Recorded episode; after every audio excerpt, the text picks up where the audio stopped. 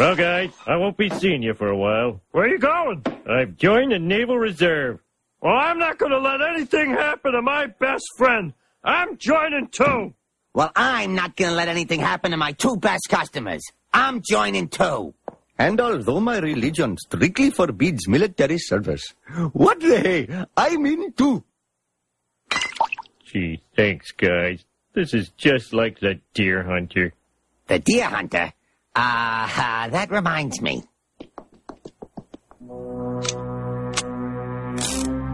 Didimo! Didimo! I'm sorry, guys. We're shutting down for a while. Sorry.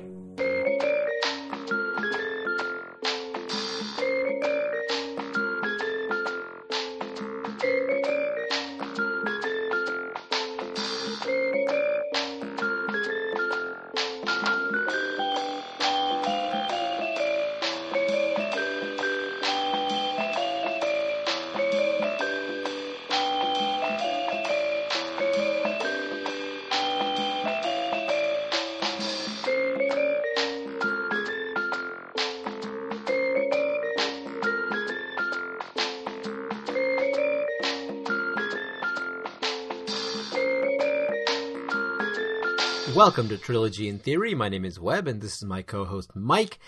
And we continue our trilogy this month. But before we get to the movie, I gotta tell you about this book that I just finished called Tender is the Flesh.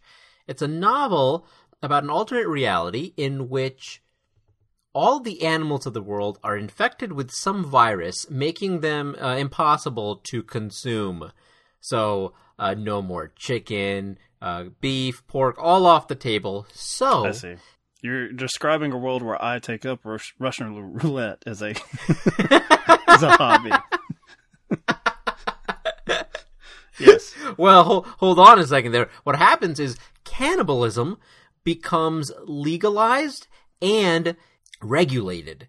And so uh, the book is ultimately a parable, I suppose, for uh, the current uh, state of uh, meat consumption and uh, very much about how meat is regulated. And so there's an entire sequence in the first half of the book in which you are shown uh, how a human being goes from being through what happens in a slaughterhouse, basically. And it's gruesome. And so at the end of the book, whatever faith I have left in the human race is like pretty much down to its bare essentials uh, by the end of this book and, and I have to wonder whether people are worth a damn and what they're capable of. And I can't imagine going through the book again, but I guess I'm glad that I read it. And that's very much how I feel about The Deer Hunter, the 1978 war drama epic uh, by Michael Cimino. Best Picture winner. Is this the first Best Picture winner we've had on Trilogy in Theory? Ooh, that'd we be a usually good aim question. this high or this low. I guess the, the feeling that you're trying to get across to our listeners that they're in for just a fun episode. It's just like a it's another Richard Linklater joint, just hanging out with your buddies, drinking beer. nope. Eventually, guns will be pointed at each other's faces. And didn't Cimino win Best Director for this one as well? He did. Kind of unfortunate. After having read about the guy, uh, doesn't seem like a pleasant dude. Doesn't seem like a, a nice individual to work with. So do you think he got his just desserts with his follow-up Heaven's Gate, which pretty much like tarnished his uh, reputation completely? And and uh, I don't know if he really worked much after that because I feel like this was the last bit. Well, I mean, despite that, uh, it got a, a Criterion release because you know how it is. What's what once was uncool becomes cool later on through uh, uh, revisionist history or either just uh, you know. Uh, uh, looking at things a second time. I mean, you know what, Vertigo and s- several of those movies have gotten um, revivals, so maybe Heaven's Gate's yeah, not that bad. I think I think in Vertigo's case, it was more like you dumb Americans didn't get it the first time around, but internationally, Yes. people were all over that shit.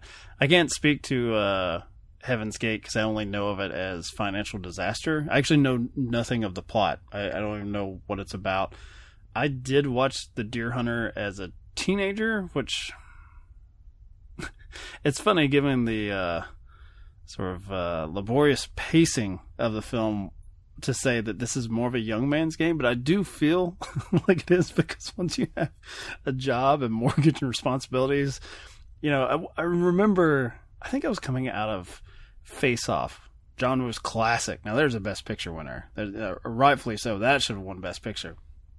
And I remember getting into an argument with uh, my dad, who didn't much care for the opening of that film, where John Travolta's son is shot and killed by the the villain, at least in the opening sequence, played by Nicolas Cage. Of course, they you know they swap, and he checked out immediately. He was like, I I don't go to see these type of movies for this. And I remember. Um, I, I love how I'm just saying, Deer Hunter, no fun. Something else. Let's talk about that. you went with the cannibalism book. I'm like, nope, I can liven this up and I remember arguing with him because I'm like, oh, but you know, Nicolas Cage coming off his Oscar win is saying, hey, action movies can have characters that emote and have feelings, and you know, I don't, I don't know if anyone, um, you know, 25 years later is holding up Face Off as the embodiment of getting in touch with one's, you know, uh, more effeminate masculinity. Uh, you know, you can cry too but at the time, it was certainly different. Even in the same month, it was certainly different than something like Con Air. Weeks apart, Nicolas Cage was showing you two different types of Hollywood action movies.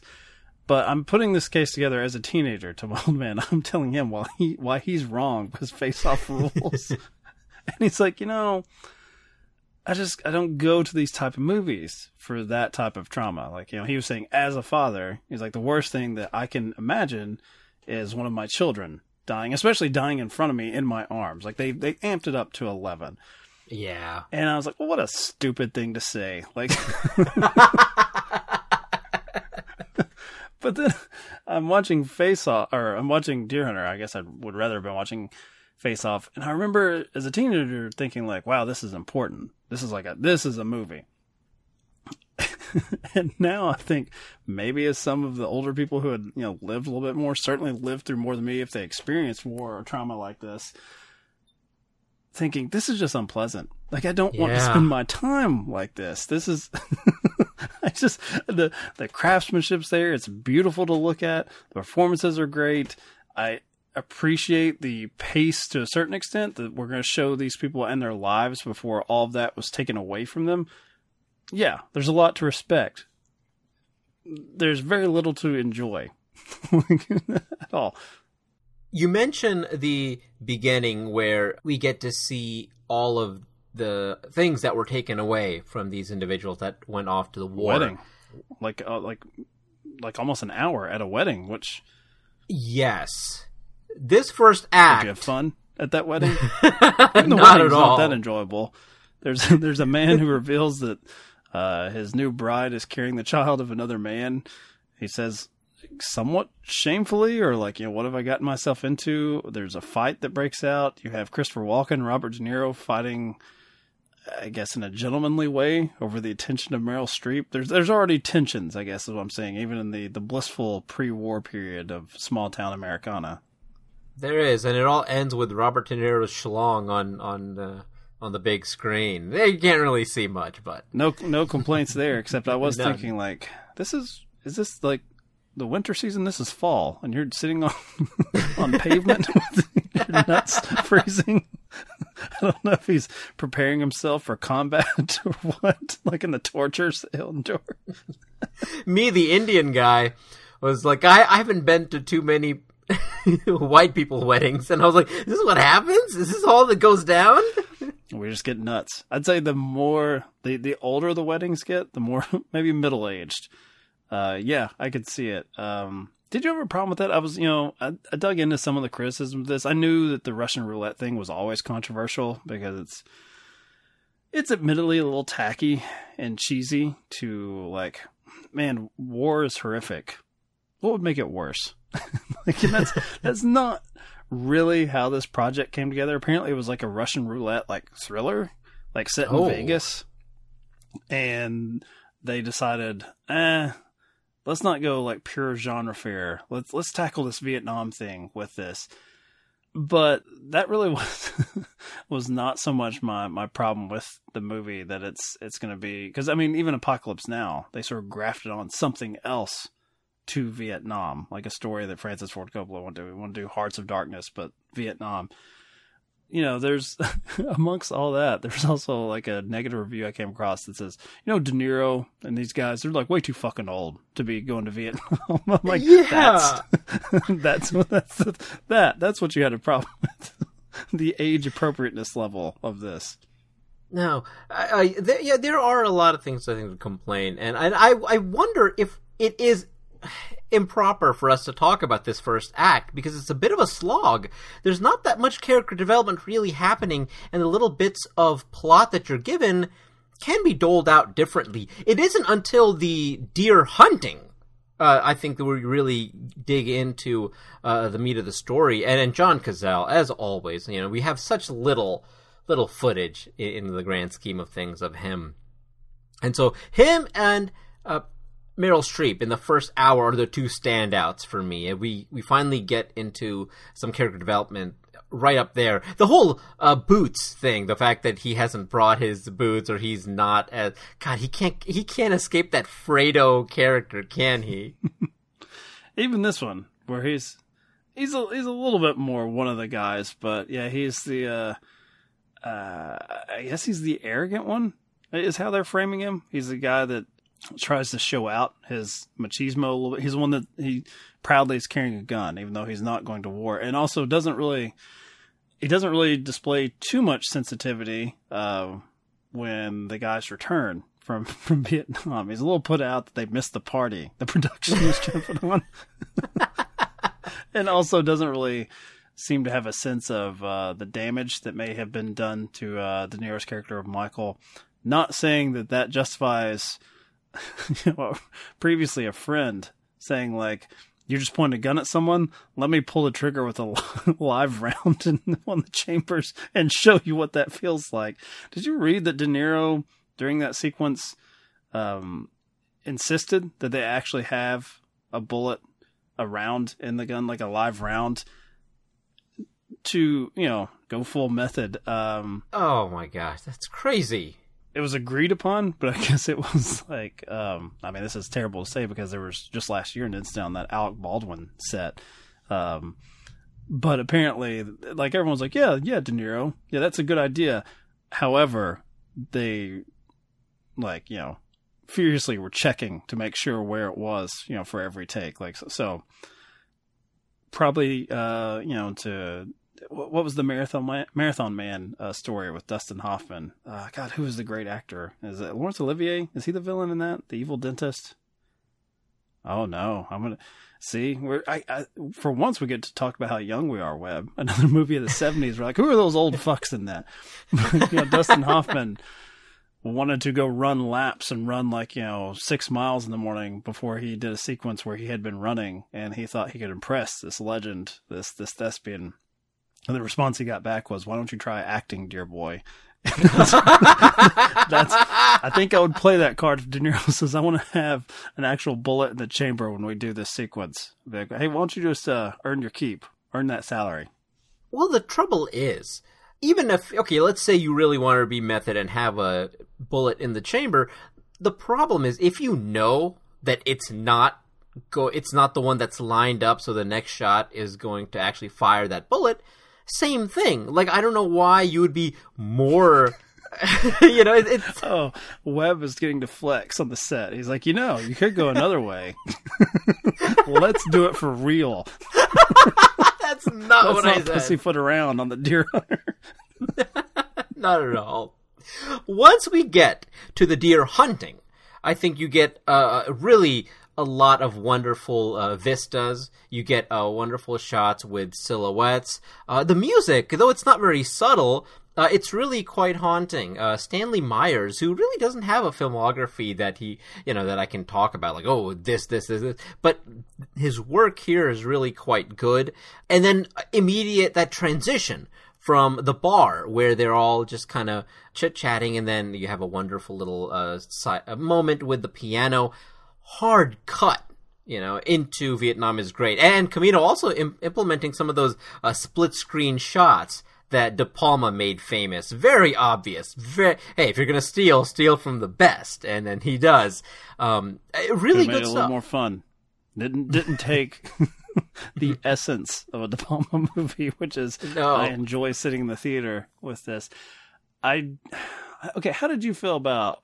We spend so much time at the wedding, the bar scene, them leaving work, and when we jump ahead to Vietnam, you get one sequence where you know De Niro's already in sort of survival mode. It's it's not like them going out on some sort of mission and then things go wrong. You you come into it, things have already gone to hell, and really the only the only reason he gets to succeed for a few seconds is so he can reunite with his two hometown friends, and then immediately they're captured and they've been playing this horrific uh, game of torture with Russian roulette, uh, and it was interesting upon rewatch. It's like, oh, so Cimino didn't really have that much interest in Vietnam combat as far as warfare and wanted to he wanted the the game the act of Russian roulette to represent all of that sort of I guess senseless violence which is fine but man do you get a lot of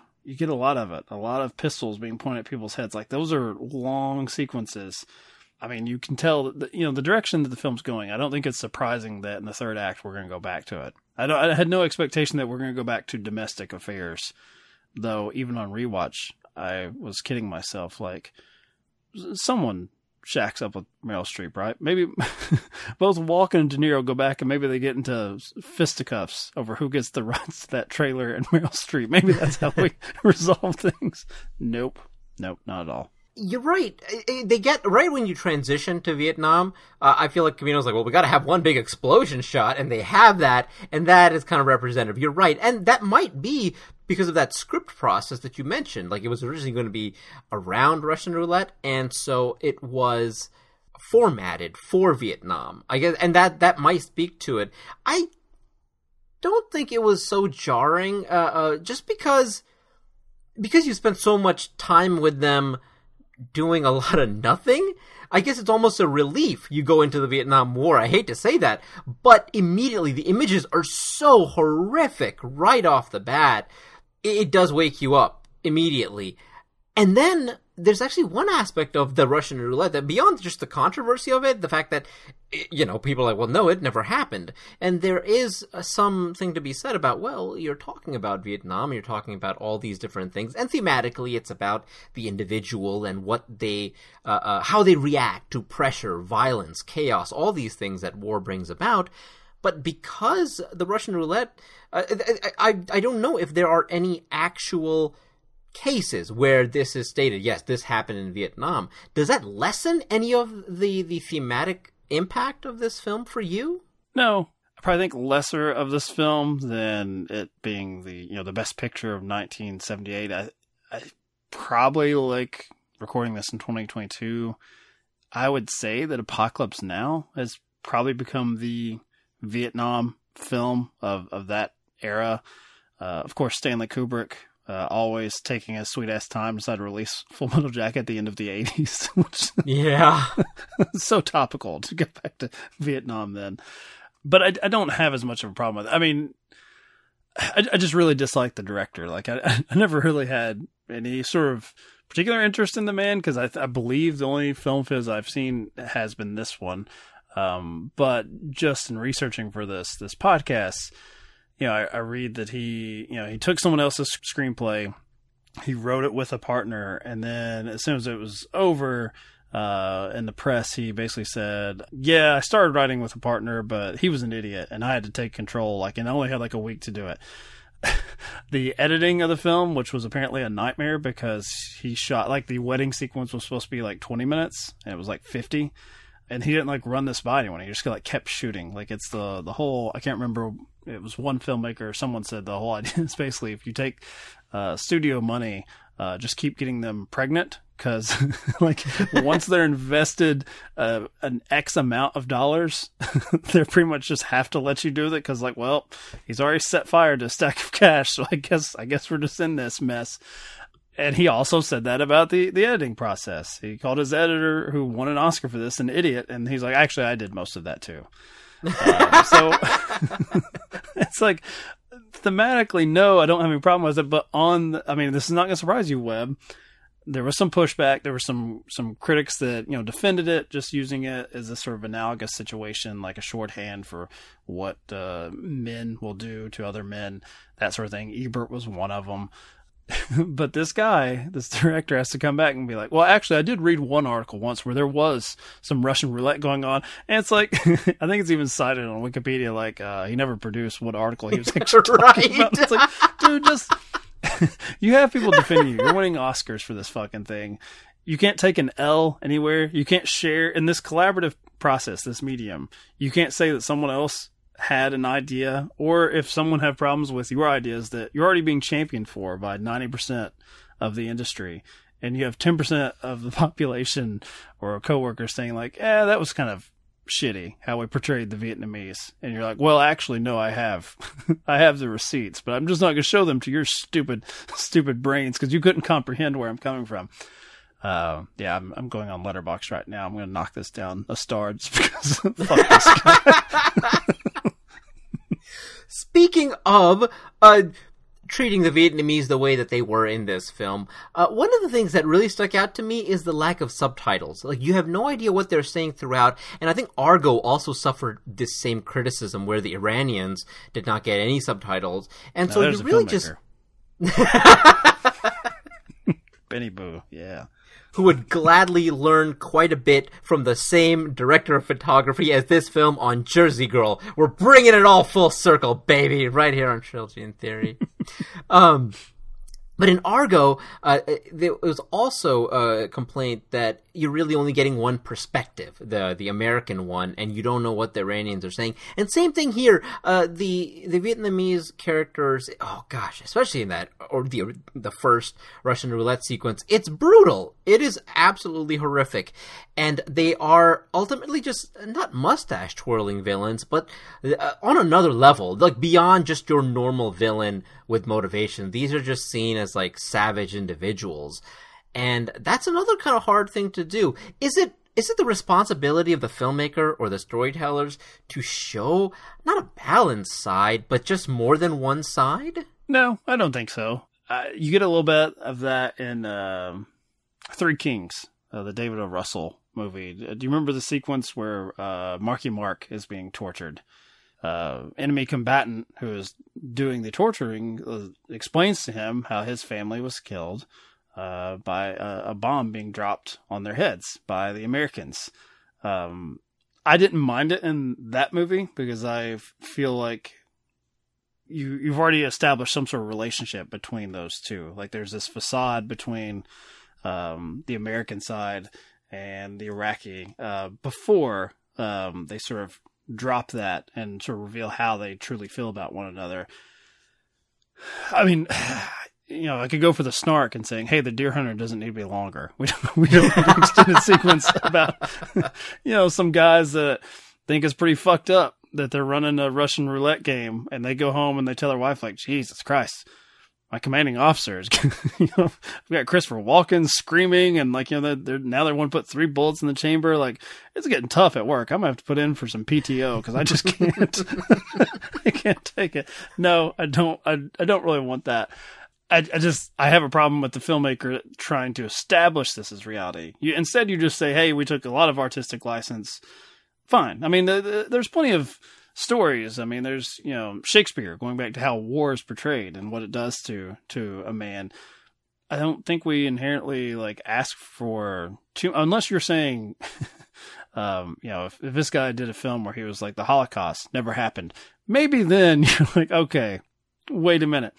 But you know, game of Russian roulette. Uh, just own the fact that this was a genre movie set in Las Vegas, and we ended up in Vietnam. So you're basically establishing none of this was real. We just sort of heightened it. We heightened the drama a little bit. I did, uh, as I'm shitting on uh, this guy, I did look up uh, what did uh, Cimino do here. His last film was from 1996. It's called The Sun Chaser starring uh, Woody Harrelson as Michael Reynolds, who is a rich on- oncologist who has a this is the IMDb summary, who has a hundred seventy five thousand dollars sports car, a multi million dollar house, and a new boost in his career. They don't tell us what the boost is. Brandon Blue Monroe is a dying patient who kidnaps Reynolds and takes him to a legendary Navajo healing place while a manhunt closes in. As the man gets closer to oh, as the man gets closer to that place that might save them both, they come closer to understanding each other. Uh, that was. I'm just now realizing. I'm like, wait, what is this? What this is a fucked up summary. Uh, apparently, you can submit your own, and I guess there's no one checking uh, the Sun Chaser. this is from S- Stoned Psycho at Hotmail.com. Has the official IMDb summary submission. Is that Michael Cimino's official email address? Is that Stone what Psycho. I love that it's a Hotmail account. See if I can Oh. ex- submit one from excite.com. you know, we're having a lot of fun uh, poking the deer hunter quite a bit. Ultimately, like there is a lot of good stuff here. Um, the the impossibility of some of these soldiers to adjust back to civilian life. The All Quiet on the Western Front handled it so well. Uh, the, the concept of the lost generation, these kids going off to war, just ultimately lose their childhood and those formative years. I guess not so much with these old actors like De Niro going to war, but still. I, I, I Can't like even father lot of- children anymore. They're too old. Plumbing doesn't work. it's it's re- it was really haunting to see the Steven character being like, "No, I don't fit here, Mike. I don't fit," you know, uh, uh, in in his wheelchair, and it, it was it was really hard to watch some of that stuff, and then and then of course the ending, um, is is uh, very difficult to see, and I do wonder. Uh, there was a controversy about the singing "God Bless America," whether it's ironic or not. Like, I, and I, I would like to imagine it's ironic, considering you know most war films are anti-war. At least the good ones are. I don't think they're. Um, what, what was the Eli Roth uh, mini war film in *Inglourious Basterds*? Not a lot of those running around. Uh, uh, in the theaters The uh, being sniper played. in the- in the tower. Yeah. Yeah, that's right. Not a lot of those uh, making I mean- uh, the big bucks. Yeah, we could throw on like John Wayne's The Green Berets, which I think was the only pro Vietnam movie of that, that time period. Um, Boy, I'm I'm one of those people who gets a lot of flack for still liking John Wayne films. Like I like I'm sorry, Rio Bravo is amazing, and I know that John Wayne's a horrible human. Well, was a horrible human. yeah, I mean, yeah. Sorry, Man Who Shot Liberty Valance. Like these are good films. yeah, I didn't, I didn't care for the the ending. I forgot about it. I, I mean, I, it's just the last little bit. It feels like it feels so Oscar baity. Probably before that was well, I don't know if that that was probably before it was a popular term. I'm sure within the industry for decades, filmmakers knew like, well, that's kind of bullshit. You're trying to win a gold trophy there. That that stuck out to me. There, there's so many melodramatic moments in this. My God, you have you know Christopher Walken shooting himself in the head as they he reminisces for his like last living seconds about you know one shot as his his hunting with his buddy back home. Um, his heroin addiction. Uh, Meryl Streep comes from an abusive domestic situation. That's why she's living in their trailer. That's that's in there, and that's just you. You forget about that. It's like, oh shit, yeah, she doesn't have anywhere to go back to. Um, I liked that the I guess the guy the I don't know if it's the bartender or just works at the bar that um, he's getting them settled in after Christopher Walken's body has come back and De Niro didn't leave him behind and everyone's gathered and they don't really know what to say because they're coming from a funeral. And he's like I'll, I'll get breakfast. I'll get food. I liked it. If you just fade out with him by himself in the kitchen he's just fixing him eggs and he's just sort of breaking down on his own. He's the ultimate caretaker. But instead we have to end on this with like kind of statement thing about you know do, do they still feel this way about their country? Not necessary. It's such a great scene. This man who wants to make sure his friends are okay, but knows he doesn't have the right words, just takes a private moment to himself as he's trying to to to get some semblance of normalcy again. Let's share a meal. Let's let me make the eggs. I I, I provide and just a missed opportunity. That's why the guy is you know. He, he last left us with Woody Harrelson as the oncologist mm-hmm. in the Navajo Sun Chaser movie. you even in that moment though, like my first thought was, you know, he's weeping and he's got snot there. I was like, I wish he'd washed his hands before he continued making those eggs. Like, was I the only one? your your version of it De Niro that tears it again. One round.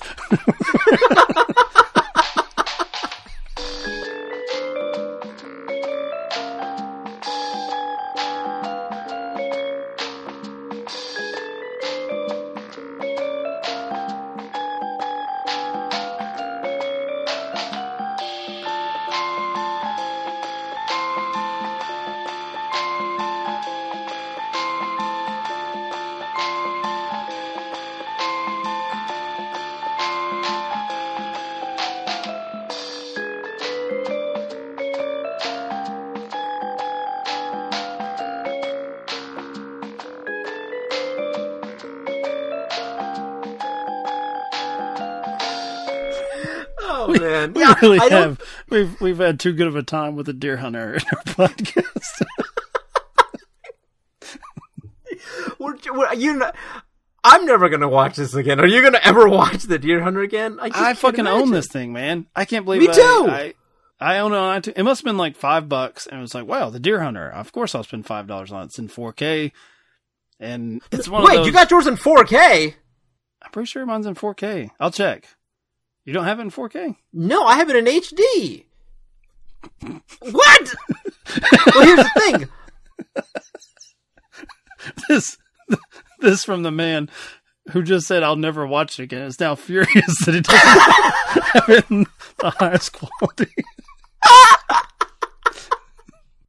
It's the principle. I don't want to tell you this, but I misspoke. It's just in HD. I really wish mine was in 4K. just so you could convince yourself I will watch it again one day in 4K.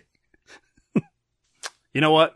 Meryl Streep was probably my favorite thing about it. And I think it's really cool to see her in the background uh, having uh basically the girlfriend part, which her John Cazale basically told her, "Hey, there's no, you don't really have much dialogue, so you're just gonna have to like interject yourself here." And boy, they, um, it's just cool to see like, oh, like sh- she's gonna become like you know the great, like the sort of defining Oh, actress yeah. of her generation with a total nothing part.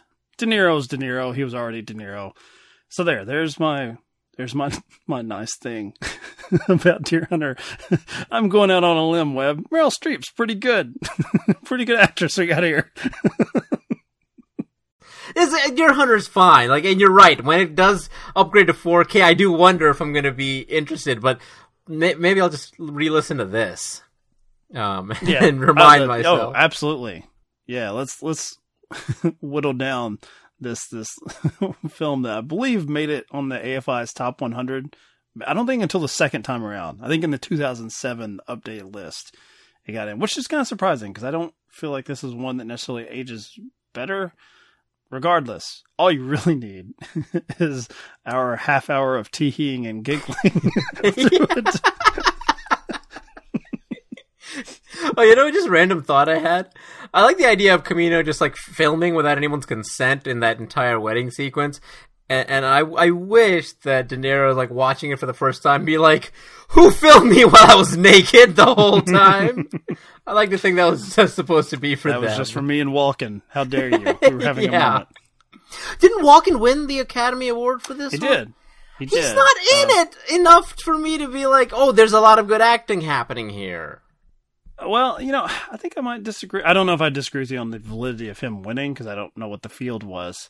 But I do think we've probably been spoiled by uh, the, I guess, bastardization of the uh, supporting player. Like, uh, like in the the original, uh, the olden days of the Academy, it truly was meant to shine a light on people who were not stars at all. And Oh, as much as I love, I love Brad Pitt and Once Upon a Time in Hollywood. We we did an episode uh, on that that joint, and um, come on, that is a co-lead. In fact, he's probably is the character that you most gravitate towards in that film. Yeah. but I guess it's in the plot that he is truly supporting DiCaprio in that. That's his role. But as far as a moviegoer, you're I'd say you're more interested in what Brad Pitt's up to. Uh, for me, the only the only quibble I have with Walken's performance is I think unfortunately he's like he's like Nicolas Cage. He's such a performer. He's he's such an iconic face and voice that it's if you catch it too late, it, it comes off as strange. You're like, when when's Christopher Walken gonna do his Christopher Walken things? And so Is there a movie where that transition occurred? Like you go from this to like Balls of Fury, and I'm just like, where? man, I, I wish I had queued up that that's the final film from the auteur behind the Deer Hunters that his buddy Walken got him a gig for hire for Balls of Fury. you know, I'm, I'm scrolling through our episodes trying to find another Best Picture winner, and the one movie that caught my eye was like Youth in Revolt. I was like, that ain't it. just keep going. Nope, nope. It's just funny. Um, yeah, I don't know. I don't think we did. LA Confidential, did that win? No, I don't think that won. Lost the Titanic. Yeah. Oh, that's right. Oh, that was a tough year. You know, the best picture winner is not necessarily what the best picture is. It's really the picture that. uh, God, Rocky won over, you know, Taxi Driver and, and, and I think Apocalypse Now. So, but but it feels like the one movie that seems like, okay, the entire audience. I think Rocky won over Taxi Driver, Network, and All the President's Men. I think that was one of those killer years. I'm trying to think of other films from 1978 that were better than this. The one that's obvious is uh, The Five Venoms. I just love how we get this esteemed film on, and we're like, no, no, no, no, no. There had to be something better. I'm going to point to the thing we just reviewed last week from 1978, which, you know, you're not wrong. Ooh, uh, Days of Heaven, Terrence Malick. That came out that year. Nominated for Best Sound. Oh, wow. Days of Heaven. I'm trying. I'm trying to look at these 1970. Oh, Game of Death. That's a terrible film. Superman. Richard Donner's Superman was nominated for Best uh, Editing and lost to The Deer Hunter. What do you think about that? Boy. Oh, you know what? The Last Waltz also. Uh, Superman. Yeah, you're right. Superman. You know, I haven't seen Superman in a long time, and I do wonder how it would fare today. I don't know if it it would uh, work with our trilogy though. Although I don't know what our trilogy is anymore. uh, they reissued American Graffiti that year. That's weird. Did George Lucas have another cut? I'm sure he did. Uh, I hope it's American Graffiti 1138 is the name. uh, when I Google best films of 1978, uh, in fairness to the Deer Hunter, uh, Google has it uh, fourth. Uh, Midnight Express is number two, but number one is Cheech and Chong's Up in Smoke. so that's what most people want from 1978. And Deer Hunter was like the ultimate buzzkill. Oh man. Oh, Halloween. There you go. Halloween I like a lot. I think it's a really good film. And so I would say Halloween This is the episode the of. Hot Takes. Mike says Meryl Streep's got a fine career ahead of her, and you like Halloween. Oh wow. Grease came out. That was really popular. I recently rewatched Grease and boy, I liked it much better in my head. I mean, that film really falls apart in the second half. My first experience with Grease was not the way to become a fan of a property. As I watched it, it was around this time period, so it would be like you know mid to late May. Uh, in middle school, a teacher put it on because uh, you know after after your standardized testing and stuff is done, you've got like a week or two left of school. They really just check out. They're like, "What assignments are we giving?" Throw a movie on every, and it's like as a you know burgeoning cinephile, it fucking sucks. I love watching a movie, but I'm like, hey, if every class I take is just going to throw a VHS tape on, how about we just stay in one class all day so we can finish the fucking movie? Because instead, we're, we're watching it in like 40 minute increments spread out over the week, but we're juggling like five different movies in different Yeah. classrooms. Hate it. Hated it. So I'm watching Grease's Way, and I'm sure they thought, like, man, this kid really loves him some fucking Grease. He doesn't want to take a break. he just wants to watch all the way through. But I distinctly remember, uh, is it Rizzo? Is that the Stockard Channing character, like the bad girl, like the, the brunette? Yeah. Does she get pregnant, or does someone else get pregnant? Okay, Well, So- she she it it, it uh, uh I think she thinks she's pregnant, but the reveal at the end. I hope you leave all this in. I can't. I love it. You, I would definitely like, and my cut. Not only would I leave it in, but I'd move it to the front of the episode. so she gets pregnant, and they're making a huge fucking deal about it because Grease is set in the fifties, right? I think so.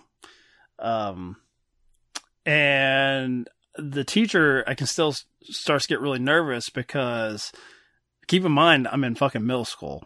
Webb. There's a girl in our classroom who is pregnant. Like, Oh, no, and has been noticeably pregnant for some time throughout that whole semester. So it's already scandalous. And the teacher's like, fuck, we've got a whole subplot on this like song and dance movie where they're like, Jesus Christ, your life's over. I can't believe this, you know, this horrible slut has done this. and the big reveal at the end is she's not pregnant, whereas the, Thank God. Now we can dance. Wouldn't that have been awful? Our lives would have been over. yeah, she went on this big uh, tangent about how she was trying to explain how back in you know her day, back when that movie came out, that you know th- th- this was treated much differently. And I'm like, I don't know. You seem to be very uncomfortable that you've like fallen into this conversation with someone that you know, we've just all kind of like walked around the fact that I'm in middle school with a pregnant young lady who, phew, yeah, that was so. That's the first and only time I ever watched Grease, and I'm like, well, this was deeply unpleasant. Like, there there is uh like I I don't want to. I don't want to give you like a deep dive into Grease, but there's one scene. Like I you know, you know how certain movies will just stick with you or certain scenes will stick with you. There's one moment in Grease that is so powerful to me uh that it just stuck with me as a kid. Is when uh, John Travolta is trying to still be cool after learning that uh what's her face? Uh, Olivia Newton-John is now joining his school and now he's trying to be cool but still be excited for her and be the two different kind of Dannies. And uh, Rizzo is like loving it because she set the whole thing up to have them meet in front of all the people so he can't, you know, drop face. And he looks at her and he knows that she knows and they both know in that moment and he's trying to keep it together and she's loving it and she's got this look of pure like joy that she's making him suffer because they used to go together and he he's trying to be cool and Sandy knows like she's like what's going on? What and she's heartbroken and he looks at her and they exchange this look that's just like you I can't believe you did this to me. And she's like that's right. And it was this moment that stuck with me as a kid. I was like that's cinema right there. That's what po- that's what's possible when you turn on a camera and have a banging script. You should leave all of this in because we, we get far more passionate about Grease. it's the best. It's the best